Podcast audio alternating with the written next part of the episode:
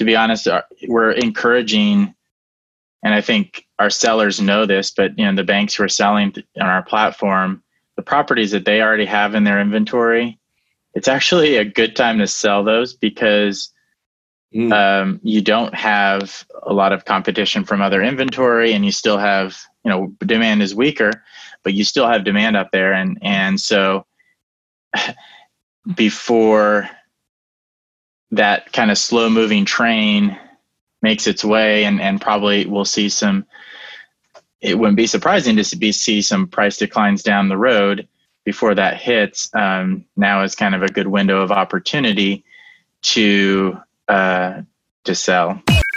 Welcome to the accelerated investor podcast with josh cantwell. Josh cantwell. If you love entrepreneurship and investing in real estate then you are in the right place Josh is the CEO of Freeland Ventures Real Estate Private Equity and has personally invested in well over 500 properties all across the country. He's also made hundreds of private lender loans and owns over 1,000 units of apartments. Josh is an expert at raising private money for deals, and he prides himself on never having had a boss in his entire adult life. Josh and his team also mentor investors and entrepreneurs from all over the world. He doesn't dream about doing deals. He actually does them, and so do his listeners and students. Now sit back, listen, listen, learn, learn, and accelerate your business, your life, and your investing with the Accelerated Investor Podcast. So, hey everybody, what's going on? Welcome back to Accelerated Investor. I am, uh, as always, I'm really excited to be with all of you guys. I'm coming from my one of my home offices instead of my work office where I normally do these podcasts and solo casts and guest interviews. Uh, obviously, in the middle of this coronavirus pandemic, uh, hopefully, things are starting to subside. Uh, so, I just want to say thanks. I know all of you are hunkering down. A lot of you are operating from your homes, maybe your uh, home office sharing a lot more of your house uh, space with your spouses and kids and your loved ones. Uh, I'm doing the same. Actually, my wife and my kids are over in our home gym a couple doors over. So hopefully, uh, we can we can get through this amazing podcast and this information without too many interruptions. Um, maybe you guys have listened to some recent podcasts and seen Dominic uh, on a little bit more often than the past. Uh, so that's just real world, right? Running our real estate businesses and our information and data that we put out. Uh, this podcast and doing it in this environment. Uh, today, I'm excited because I have a regular recurring guest back with us. His name is Daren Blomquist. He is the uh, vice president of market economics at auction.com. Daren's been a regular contributor of the Accelerated Investor podcast for years and at our events and our stages and inside of our coaching programs. So I want to welcome Daren back to talk about the state of the market. Daren, what's going on? How are you? I'm doing I'm doing well. Thank you. Um, and it's good to be back in, in different circumstances. Uh, I, I may I may be interrupted as well. My son just popped his his head through the door right before we started, so who knows? Yeah. It could happen again. yeah, yeah. The um, uh, but, spouses and kids yeah. are welcome in this environment at any time. just let them let them jump on in. That's great. Um, so how are things going for you, Daren? You're obviously working from home. You you worked from home a lot before, so you were kind of used to it. But uh, I know you guys are based out of California, so tell us just a little bit about how auction.com is running and what's your environment like for you personally uh, in the pandemic. Yeah, we've been on stay at home. I think uh, I've lost track of the weeks now, but I think it was around it was about March 15th. So over a month now, which is crazy. And yeah, luckily for me, my job is pretty conducive to to doing it anywhere in in many ways. Uh, but I do miss the environment of going into the office for sure. And uh, we've been we had an incredible uh, effort on the part of our IT team because we we have um, over 900 employees in in three locations, uh, but they did a great job of allowing everybody, pretty much everybody, to re- to work remotely, uh, and so that was a Herculean effort. But uh, we're you know we're we're we're in the in the throes of it but look definitely looking forward and starting to prepare for getting back to the office um, the teams are are prepping the offices to start coming back. Uh, we're we're looking forward to that, and you know we're kind of we're in a weird space as a business too, where the foreclosure auctions, and I'll talk a little bit about this in some of the data I'm sharing, but you know, these foreclosure moratoriums affect us very directly. Right. Um, and and uh, we shut, you know, basically shut down a portion, a big portion of of our business, um, at least temporarily. But we know that that's based on past experience. Um, and, and, just looking at the data, we know that that's uh, going to result in a a flood of foreclosures down uh, down the road. Um, right. Even even if it's in a couple months as those hit. So we're trying to prep for that. You know, and, and the, the thing that's really what we're seeing, and I'll probably I don't want to steal too much of my thunder here, but we're seeing as a business is the online. Not surprisingly, the online portion of our business is is what is doing very well right now. Buyers can't go to the in-person foreclosure auctions so they are coming online. And you know the other part of our business is selling those bank owned properties through online auctions where you can bid from anywhere. So it's very uh, very conducive to this environment. And so we're seeing more activity for those more interest in those online auctions and more bidding on those online auctions. So that's uh, that, that's a big focus for us as well Nice. Yeah. And those online auctions can be done right from home. So I've actually bought many properties from auction.com from my home computer, sitting on my couch, drinking a glass of wine next to my fireplace. Um, so that's great. Um, yeah. so I do want to, I mean, to a shameless plug, and, uh, you know, maybe we can talk about this later, but we are one of the things we're developing for the, in anticipation for this. Uh, this backlog of foreclosures that's being built up right now that eventually will hit is technology to allow folks to bid remotely, not just for the online auctions, but for those live courthouse auctions. Mm.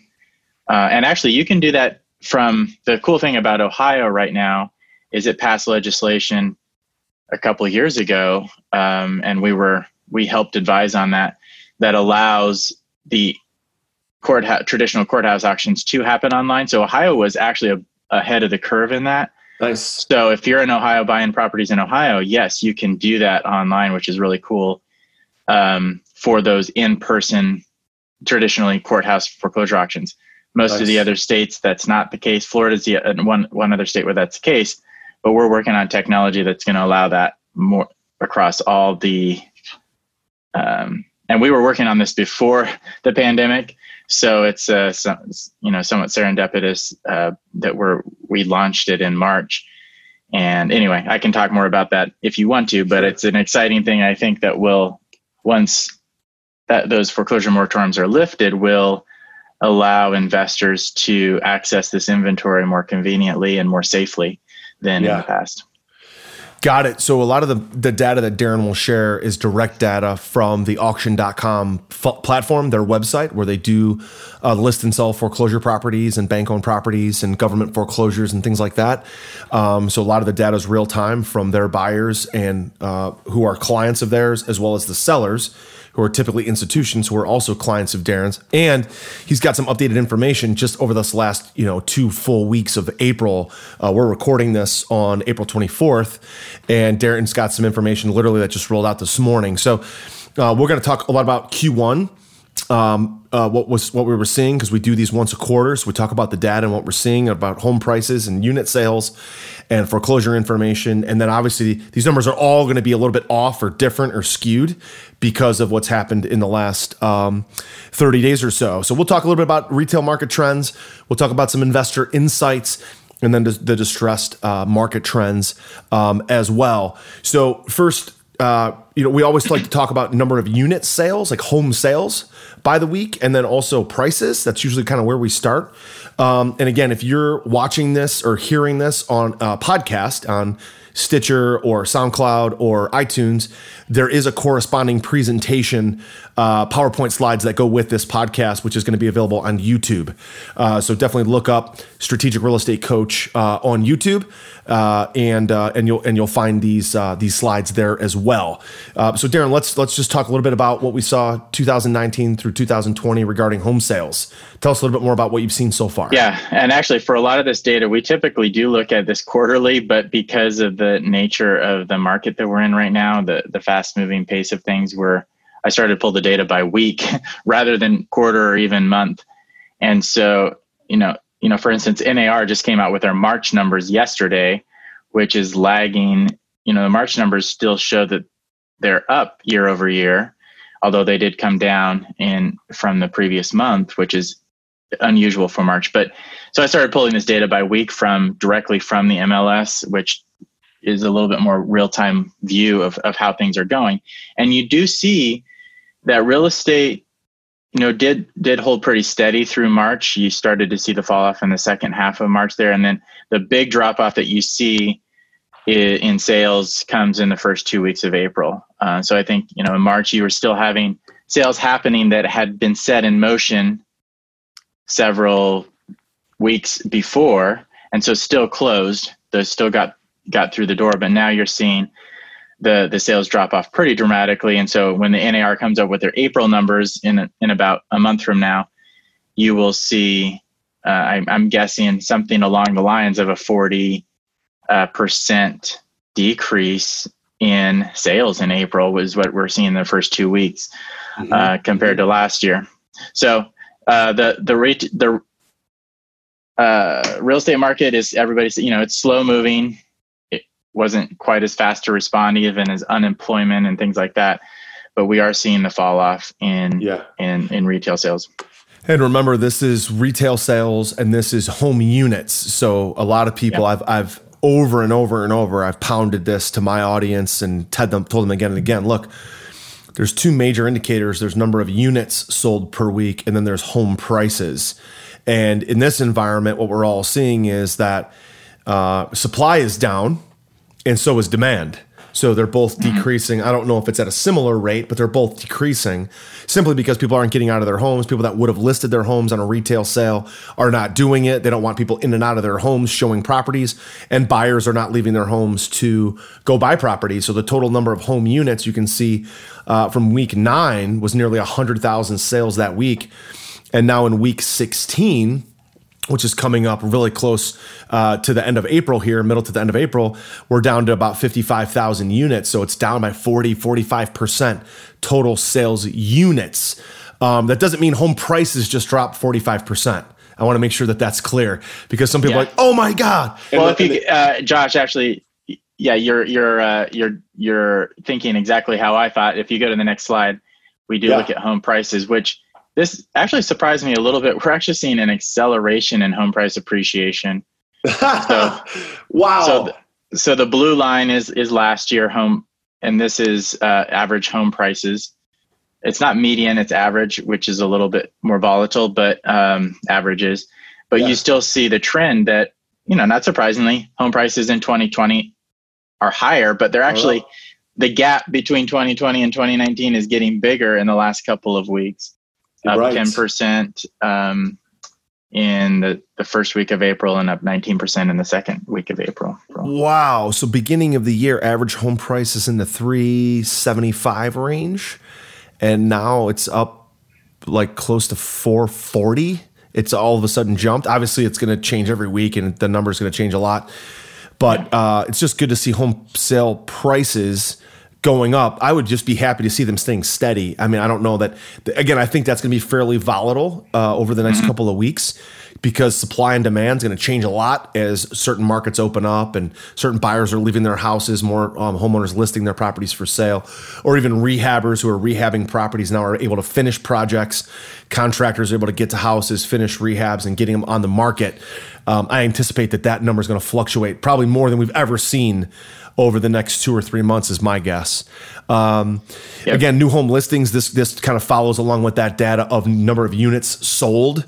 Uh, so tell us about this. Looks like sales listings are way down as well. Yeah. So this is exactly the point you made a minute ago that supply is is down, and that's so usually when you would see sales down, that would indicate the demand is weak, and so then you would expect prices to follow. But we're not seeing that, and it's because supply is actually leading here supply is down more than demand. So supply is down 52% um, year over year in terms of new listings. Wow. And so that is what's driving this market right now is people taking their either taking their homes the, off the market that were already listed or not listing them in the first place uh, because they, you know, who wants who would want to sell if you have a choice, you know, you probably don't want to sell in this environment. It's just a probably a tough environment to to sell and especially for a real retail seller. Um, and so that's uh, that's really driving that trend that we saw in the last two slides. Yeah. So you could make a, a, a correlation between supply is way down 52% and prices are up that would seem to make sense. Again, I'd like to see this play out over the next couple weeks and months to see if that sticks sticks that way. Um, so yeah. growth in customers going on their first tour, indicating their first time the property hits the market and going on a tour. Is that what we're looking at here? Yeah, this is data from Redfin, um, and really trying to show the demand side of the equation. Is mm-hmm. so if you the last slides, you know, roughly speaking, supply is down fifty two percent. Demand is definitely down based on this measurement, which is basically yeah saying uh, what's the percentage change in the number of folks going on their first tour of a home uh, through the Redfin platform at least. Mm-hmm. And it's mm-hmm. down, that's down 25%, but so it's not down as much as supply. And it's actually bouncing back up a little bit. Uh, if you see there at the beginning of April, at the end of March, it was closer to 40% decrease in that demand. So folks are starting to slowly come back and, and look um, at homes. And that's, that's all creating this environment where you have um, you you actually have prices still rising even though the market is you know is really in a in a crazy crazy town mode right now yeah in my newest real estate investing book the flip system you'll learn the proven secrets and strategies that i've used to be a successful real estate investor you'll also hear the story of my journey from quitting my job to doing over 2,000 units of apartments. The Flip system is now available for a limited time, and you can grab your free copy at getflipsystem.com slash podcast. You'll learn the same proven principles and secrets and investing strategies that I used to quit my job and pursue a life of financial freedom. In this book, I'm sharing exactly how I was able to personally close over 750 profitable real estate deals, make over 400 private lender loans, raise over $30 million, and acquire over 2,000 units of cash flowing apartments. Get my newest book now for free at getflipsystem.com slash podcast. That's getflipsystem.com slash podcast.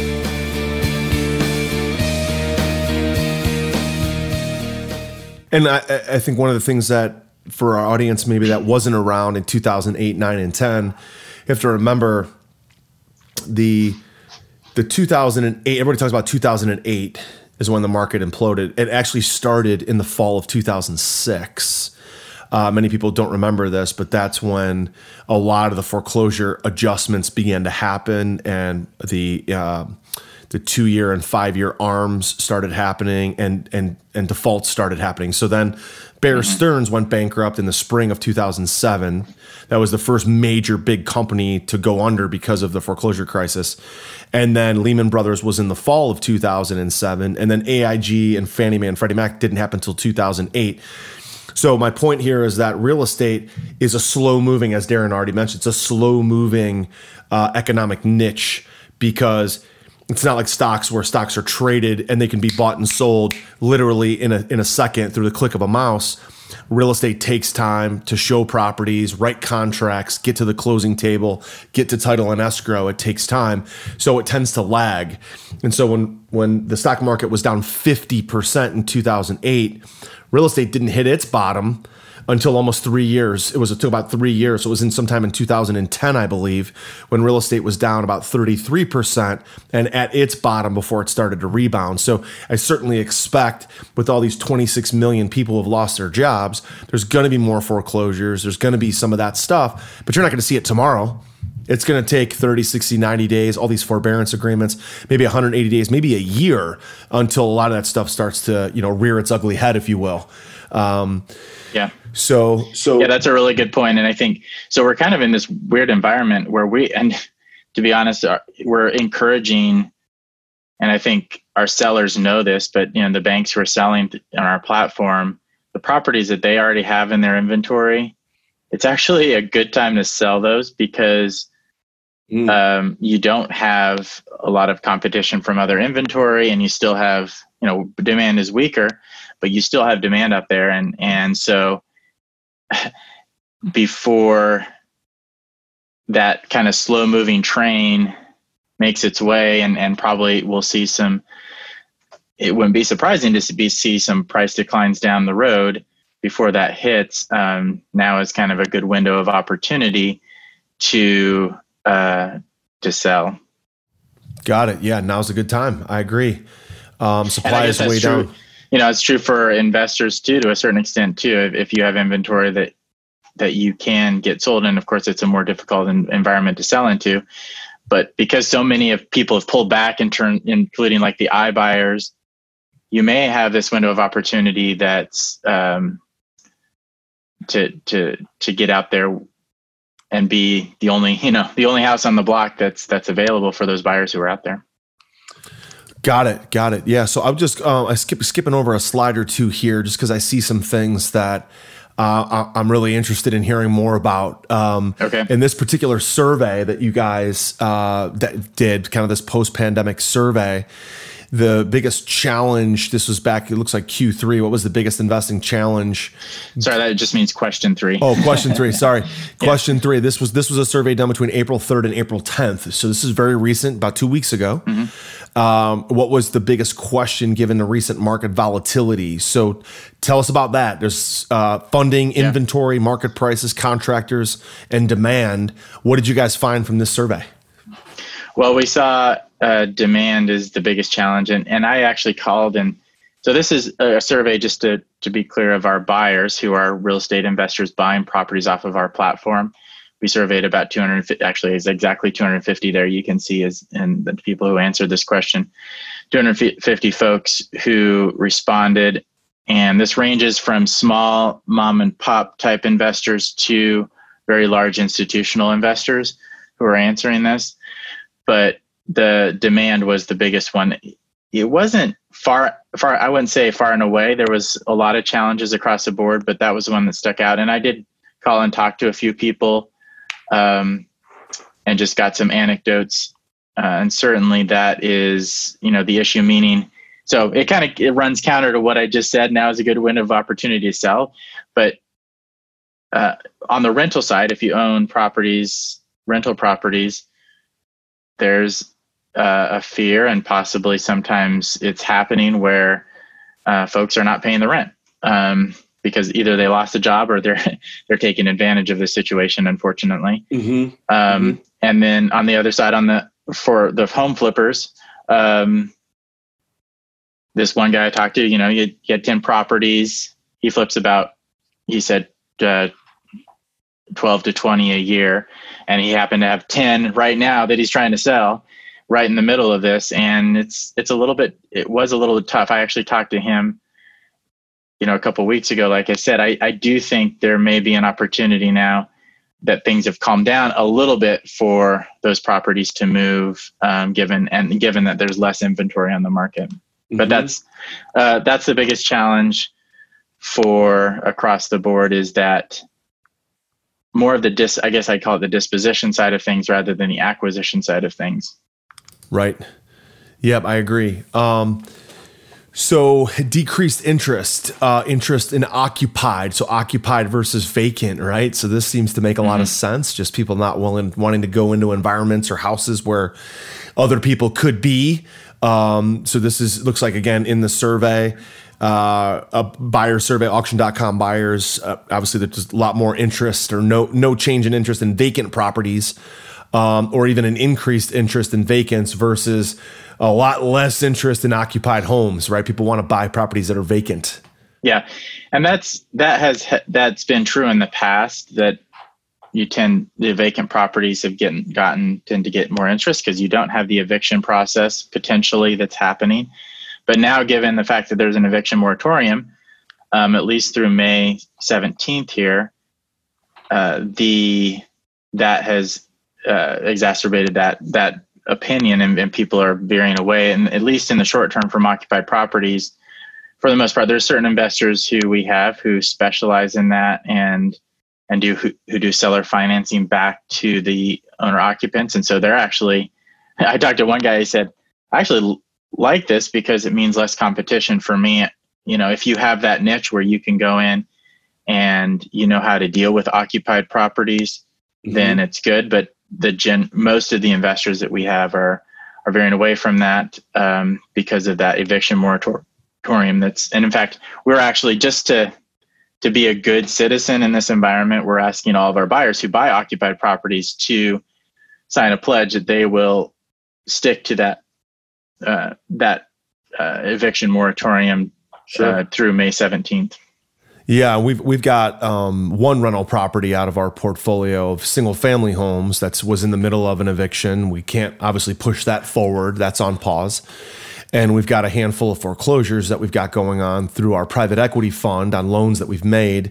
And all of those foreclosures have been paused. So we're in the middle of it. We see it um, you know, actually in real time that those are happening. Uh, we did get to see, as far as good news, you know, we have a, a, pretty substantial portfolio of rental properties. We have over 2,600 rentals that are apartments, apartment doors. And we only saw, we actually saw the same collection rate in April that we saw in March.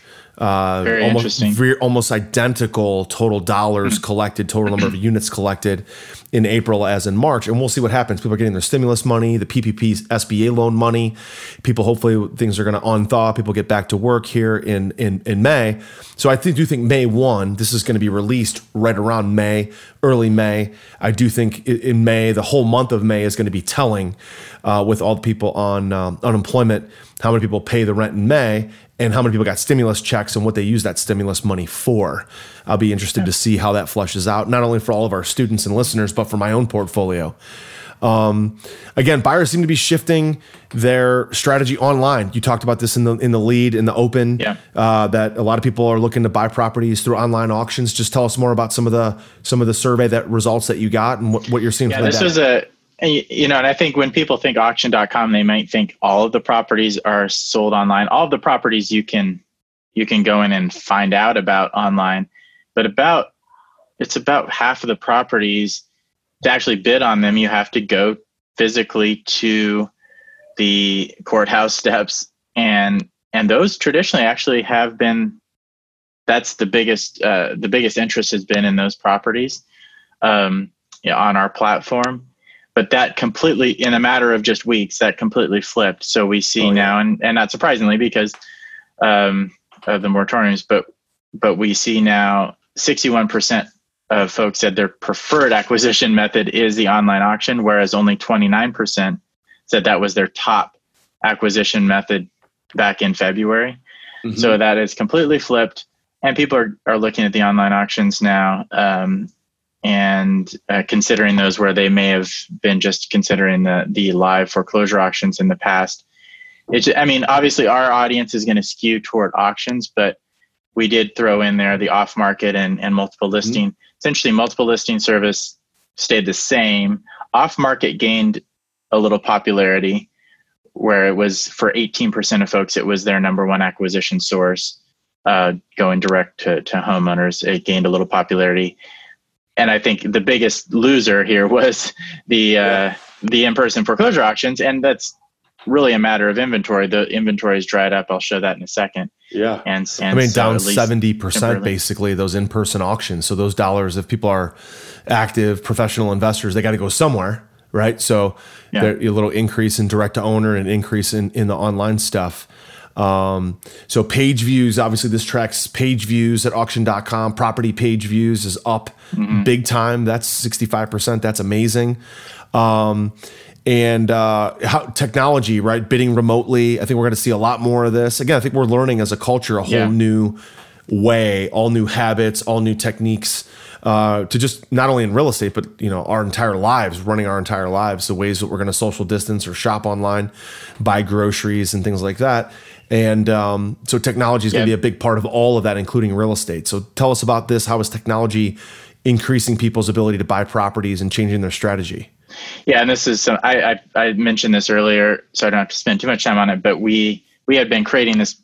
One of the biggest obstacles to buying at the courthouse steps is you actually have to be at the courthouse steps physically, or at least mm-hmm. have somebody there.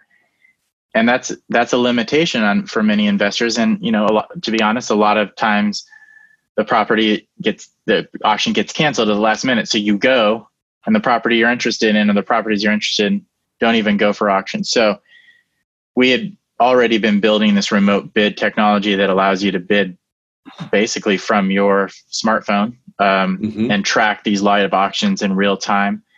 And we actually launched that in March in four counties, and it's expanding soon to about um, over 300, uh, close to 400 counties.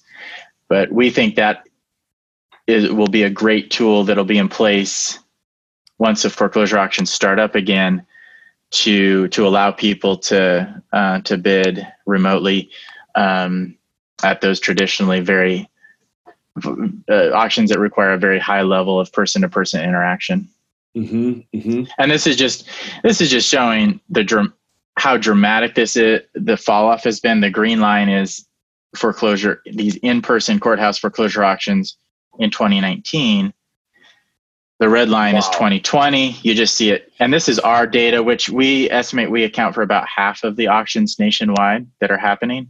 Mm-hmm. So, but so it's fallen off, which is, you know, uh, I've made that point several po- times, but I do want to make the point that we have to look here at the unintended consequence of potentially unintended consequence of this is every month in, uh, just in our platform alone, which again is about half of the overall auctions nationwide, there's a backlog of about 6,000 properties that are not going to auction every month that regularly would be. Mm-hmm, mm-hmm. And that's just that's absent. That's in a vacuum, absent of the the pandemic crisis. And so there is this backlog that's building up. And the longer, if this moratorium gets extended, um, the problem with that is at some point you're going to have to deal with those properties. Yeah. Yeah. You're going to have to increase the supply. And if demand doesn't catch up, you know, where for some reason people just aren't buying as many real estate properties, then prices will come down, right? But if there's if there's supply that starts to hit and there's a bunch of pent up demand and that they, they kind of equal each other, then mm-hmm. property values could stay stabilized. Um, so you've got that 6,000 backlog and you've got potentially new foreclosures happening and you yeah. potentially have less liquidity in the market. You're also going to have, uh, for for some degree, Daren, for retail buyers, you're going to have definitely an issue coming up with getting approved for mortgages because banks are going to see that people got furloughed. They're going to see they were on unemployment, you know, and the banks were really strict over the last five or six, seven years of making sure people had two years of uninterrupted employment on their uh, on their employment history in order to get a mortgage. Um, and so the fact that now you're going to have a 26 million interruptions in in in unemployment now, that's going to affect how banks underwrite buyers, and it could be mm-hmm. removing a significant portion of those buyers from the marketplace for the next two years if, if banks stick with that two year criteria of having to have two years on the job it, it, it, could take every single one of those 26 million, take them out of the market. They won't be back in the market for two years from now when they can establish two years of on the job history. I'm, I'm interested to see what that looks like because if you mm-hmm. remove all those buyers from the market and then bring all that inventory you just talked about on the market, it could drag prices down uh, to some degree. I don't think it's going to kill it like 2008, 9, 10, but I think there's going to be an adjustment but when, when you factor, all, that, all that in. in. Yeah, I think yeah, you're I right. Think you're, I mean, and my you know, point is the I think the lesson from 2008 to me, uh, maybe not everybody thinks this is a lesson, but the the idea that you can just kick the can down the road with the foreclosures, there was this push to just okay, let's let's not foreclose um, right away, and you know that's well intended, but the problem is that that draws out the pain of the the recovery uh, because eventually you have to deal with those properties, and the longer you wait, the bigger there is this pent up supply. To your point, and if it hits at the point that it hits, if you don't have demand to soak that up, then it's going to have a bigger impact on the on the housing market. Mm-hmm. Mm-hmm. It looks like the FHA delinquency rates. Again, this is there's a lot of data on this slide. I mean, the 30 day yeah. delinquent, 60 day, 90 day. It all seems to be obviously this only runs out through the end of February, so not taking into account a lot of the the pandemic stuff yeah. yet. This is all pre-COVID. Everything looks to be mm-hmm. roughly normal, like within the same range dating back since 2016 um, to to you know. But what's really going to happen when we have you back on in about three months? Then we're going to have the April May data, and then that'll tell yeah. us what really happened, right? Yeah, I mean, we were already expecting FHA to be a source of weakness in the market in terms of more foreclosures in 2020, and but yeah, I mean, it wasn't anything crazy. We were just seeing this uptick. If you look at that blue line in foreclosure starts, those were starting to come back up again. And uh, I think that we'll see. You know, unfortunately, FHA is is the the weakest link, I guess, in this housing market in terms of mortgages, because it is designed to expand access to home ownership. So you have the lower credit borrowers. Those are going to be the folks who are most at risk in this environment as well. Right. Same thing with like delinquencies. Look like those popped up quite a bit, but again, this is Q4. 2019 data kind of matches what we looked at on the previous slide there. Mm-hmm. Um, so unemployment rate and mortgage performance. This is interesting data, especially because this is we're really going to get this data coming out in May and June because this is obviously in arrears uh, looking backwards. So help us understand yeah. what this looks like because this is a slide that although we're tracking it now, looks like a slide we'll really want to track in the next couple three months. Yeah, this is uh, analysis put up by Black Knight. It's, I thought it was really good. Uh, well, it's really helpful to kind of see the potential impact. This is this is really a guess at this point, but they looked at the relationship between unemployment and delinquency rate, basically. Mm-hmm. And back the baseline, if you look to the on the left side, there is the Great Recession when we saw a delinquency rate of um, a total non-current delinquency rate of 14.3%. You had almost 8 million folks who missed their payments as a result of that. It's looking that we're getting, at least as of right now, we're going to be around 20% unemployment when the April numbers come out. And so, if that's true and this relationship holds, they're expecting to see um, seven uh, under that 20% unemployment uh, scenario there, 7 million mm-hmm. uh, folks who miss their miss their mortgages go delinquent. Um, so that's that's a huge increase of off the what we're what we're at right now is 2 million people who are delinquent. So um, that's kind of talking again about that potential flood of foreclosures we're going to see at some point as a mm-hmm. result of all of this. Are you ready to automate and explode your real estate investing? We're searching for extremely motivated individuals who are sick and tired of wasting time and want to finally see real results from their real estate investing business. We're searching for investors looking to get to the next level and become a bigger, better version of themselves while being a more successful real estate investing entrepreneur. Apply for mentoring and coaching at joshcantwellcoaching.com forward slash podcast. That's joshcantwellcoaching.com forward slash podcast. Yeah, and the question then becomes the banks taking those those missed payments and what are they doing with them in forbearance agreements? Because if they're just yeah. expecting that, look, nobody's gotten paid for let's say three months or six months, and they give them a six month forbearance, but then on month seven, the bank says, okay, we've given you forbearance for six months. Now we need all those payments at one time. Like, mm-hmm. let's use common sense here. Like, nobody's going to be able, no average American is going to be able to say, yeah, I've been paying $2,000 a month. I missed my last six months of payments, $12,000 plus some other fees. Here's a check for 15 grand. Bring me current.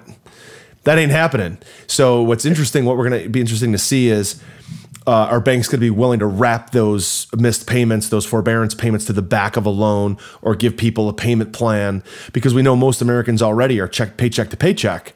So there's no way to assume that they can make up a big chunk of money in month four or month seven after a three or a six month forbearance. It's not going to happen. So in order to avoid significant foreclosures from COVID 19, the banks are going to have to get creative with what they do. And I've also seen data, Daren, maybe you've seen it, where Fannie Mae and Freddie Mac have now said that they're going to start to buy some of these forbearance mortgages in bulk from banks. Because we have to remember what's the what's what's the the secondary and the third the, how do the dominoes fall? Which is if banks have mortgages on their books that are non-paying then banks have to set aside more money in reserves to offset those delinquencies and defaults. The less the more money they have in the reserve the less liquidity they have the less loans they can make. So by having Fannie and Freddie buy those forbearance loans off their books now it creates liquidity for banks to keep lending so there's all those dominoes that are interconnected.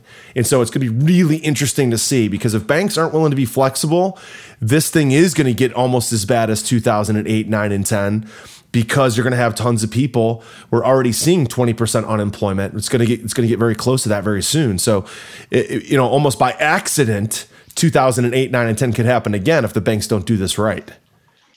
Yeah, I think that's really the big question. Is this going to look? I think to me, there's just using recent history as a guide, this could go one of two ways or somewhere in between, most likely somewhere in between. It could go like 2008, although at albeit at a much accelerated pace, like things are happening so quickly. Right. Um, or it could look more like, and I'll show this, you know, if you skip down a couple slides, it could look more like, I guess in a best case scenario, like the aftermath of some of the hurricanes that we've seen in the last um, and actually if you go up a slide even uh, in the last back, back in 2017 and this is part of the black knight analysis is the loans that went into forbearance in the hurricanes and of course i'm not saying that what we're experiencing is exactly like the hurricanes but yeah. you do show that the forbearance was a success um, from the perspective of basically the bottom line here is the percentage of those forbearance that that ended up as going to foreclosure sale was only 1%.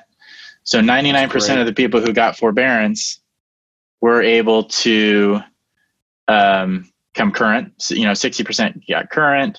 Some of them are still delinquent. Um, a lot of, uh, you know, another 20% sold or refinanced. So mm-hmm. the vast majority were able to get out of that, recover, get back on their feet. That's great. That's kind of the other. I see. You know, this is a spectrum. There's 2008, and there's and there's the hurricanes.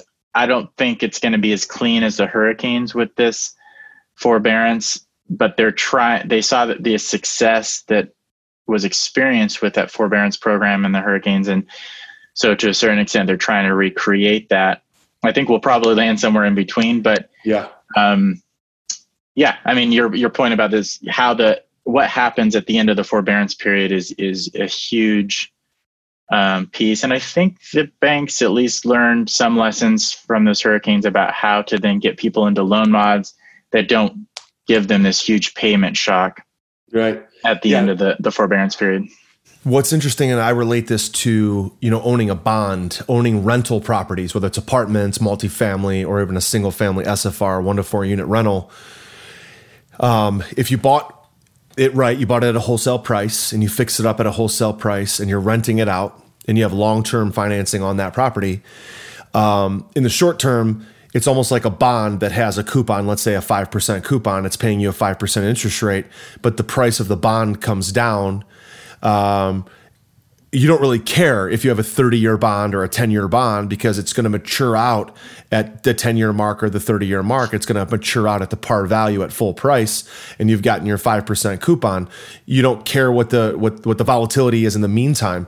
Same with housing. If you bought an apartment or a multifamily house or an SFR and you're getting your rent, which is essentially the coupon from the bond, and you're holding it and the, the, the, the, the tenant's paying you rent or all of your tenants, if it's an apartment, it's paying you rent um, even if that you know coupon comes down a little bit because there's some more vacancies and there's less payment, but even if the value of your building comes down in the short term, as long as you're holding it and you're not selling it in the middle of this chaos, you're never going to lose.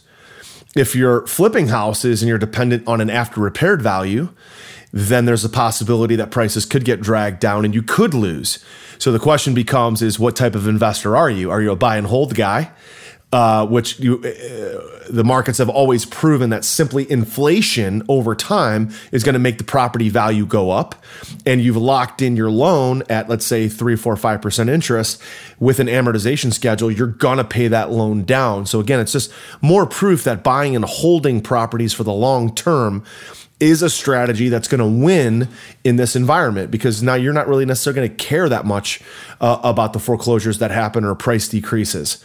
But matter of fact, even if there are more foreclosures, it actually helps you if you're renting houses because typically when there's more foreclosures, more people move into rental properties apartments, rentals, you know, rent rates go up in a depression or in a in a recession. So it actually can help uh, with that. This is great data to see what they're saying about this. In the only problem with this, Daren, as we know, is the whole country is like a hurricane right now, yeah, yeah. as opposed to just one spot, right? That's why, yeah, I want to be careful about making that comparison. But I do think it's also different than it's not, you can't say 2008 because this is not some systemic, deeply rooted problem that's ingrained in the whole, you know, structure of the of the housing market. Right. This is a this is a black swan event, you know, classic, I guess, black swan event where it's just something coming in out of left field that um,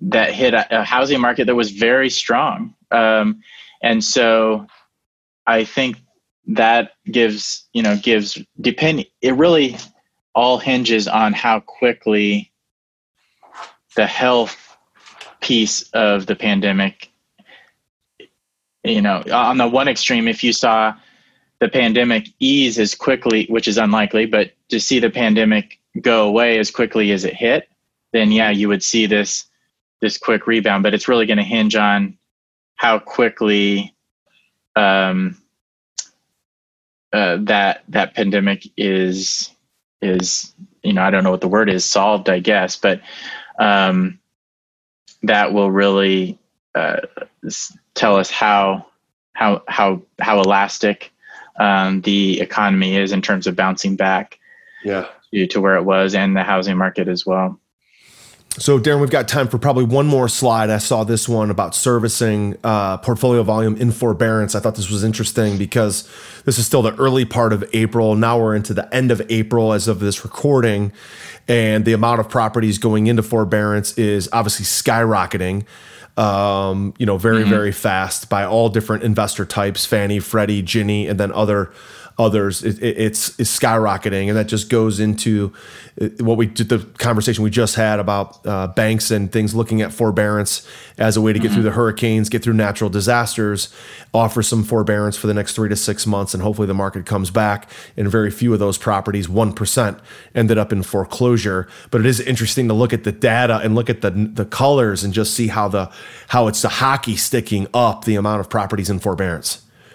Yeah, absolutely. And actually, there there's some new numbers. So both this is these are numbers from the Mortgage Bankers Association. Black Knight's also tracking this, and they came out with some numbers this morning that show it now at, um, I mean, 6.4 percent of all loans are now in forbearance. The these MBA numbers showed 5.95 percent, so it's continuing to go up. Black Knight says it's 3.4 million uh, loans uh, in terms of a number.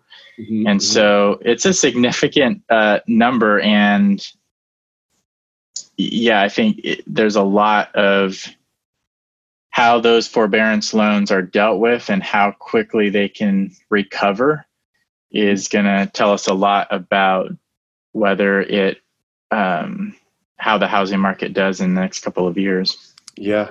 I feel like in, in a lot of ways, um, housing in this environment is hopefully going to be part of the solution.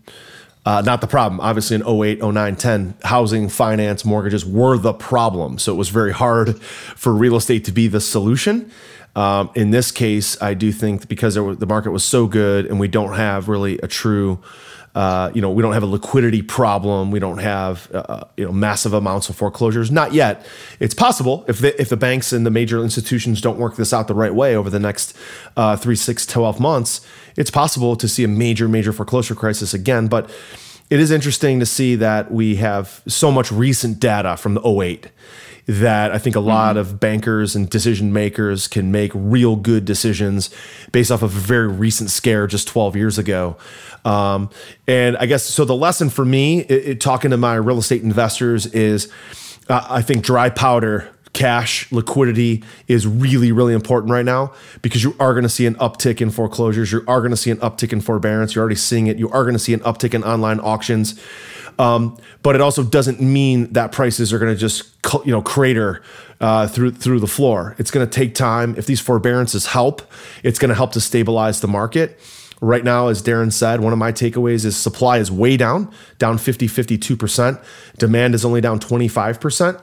Um, so if you have properties to take to the market, I think you'll do well to bring them to market because um, you know people are looking for those especially retail buyers are looking for those. I think investors are going to use this as an opportunity Daren to use the covid-19 as an excuse to buy cheap they're going to go to sellers and say, Hey, I see your property's at this price. And it's probably a price that you would have paid 30, 60 days ago easily and say, No, I want another 10% off. I want another 20% off, just to use the virus as an excuse to get a lower price, even if you would have paid more. Um, so, tremendous amount of data here, Daren. Again, tell our audience, all of our listeners and students, um, where can they get more information from auction.com? I know you guys have a fantastic newsroom. You guys put out a lot of information. Uh, if anybody wants to follow up on this and get more data, and follow you guys or buy properties on your platform, where should they go? Well, auction.com is where you can go to, to get all of that, specifically the newsroom. If you go to auction.com forward slash in the news, uh, that's where I'm putting all our research and analysis. And there's a lot more. I mean, even the things you just said, I could I could give you some more data to uh, to support that. So, and then when we've written recent articles about that. So, yeah, we're looking. I think our buyers are on the front lines of this and um, they're definitely the ones I've talked to, especially the you know the bigger ones, are are abiding by that philosophy that they they do want to still buy. They see this as an opportunity to buy. They're not in, necessarily in a rush to buy, but they they see this as an opportunity and are keeping their powder dry. Um, so anyway, we have. Uh, I could talk about that a lot more, but yeah. um, you know, to go to yeah, go to auction.com uh, check out the properties um, and check out our, our research and analysis. We'd um, um, hopefully that that will be helpful for you. Fantastic, Daren. I think in this pandemic environment, uh, probably going to make sense to bring you back more than once a quarter. It'd be nice. It'd be interesting to see this data roll out month over month. So we'll talk offline about bringing you back more often over the next uh, couple months here because it's going to be interesting to see what happens in May, June, and July before we get to the end of the Q2. So listen, Daren, thanks a lot again. Always so much information, a wealth of knowledge, pulling all this together and aggregating this for us. We really appreciate you being on Accelerated Investor. Yeah, thanks for having me. Good to be here, Josh. You've been listening to Josh Cantwell and the Accelerated Investor Podcast. Leave a comment on our iTunes channel and let us know what you want to learn next or who you'd like Josh to interview. While you're there, give us a five star rating and make sure to subscribe so you can be the first to hear new episodes. Follow Josh Cantwell and his companies, Strategic Real Estate Coach and Freeland Ventures, on all social media platforms now and stay up to date on new training and investment opportunities. To start your journey toward the lifestyle you've always always dreamed of. Apply for coaching at joshcantwellcoaching.com.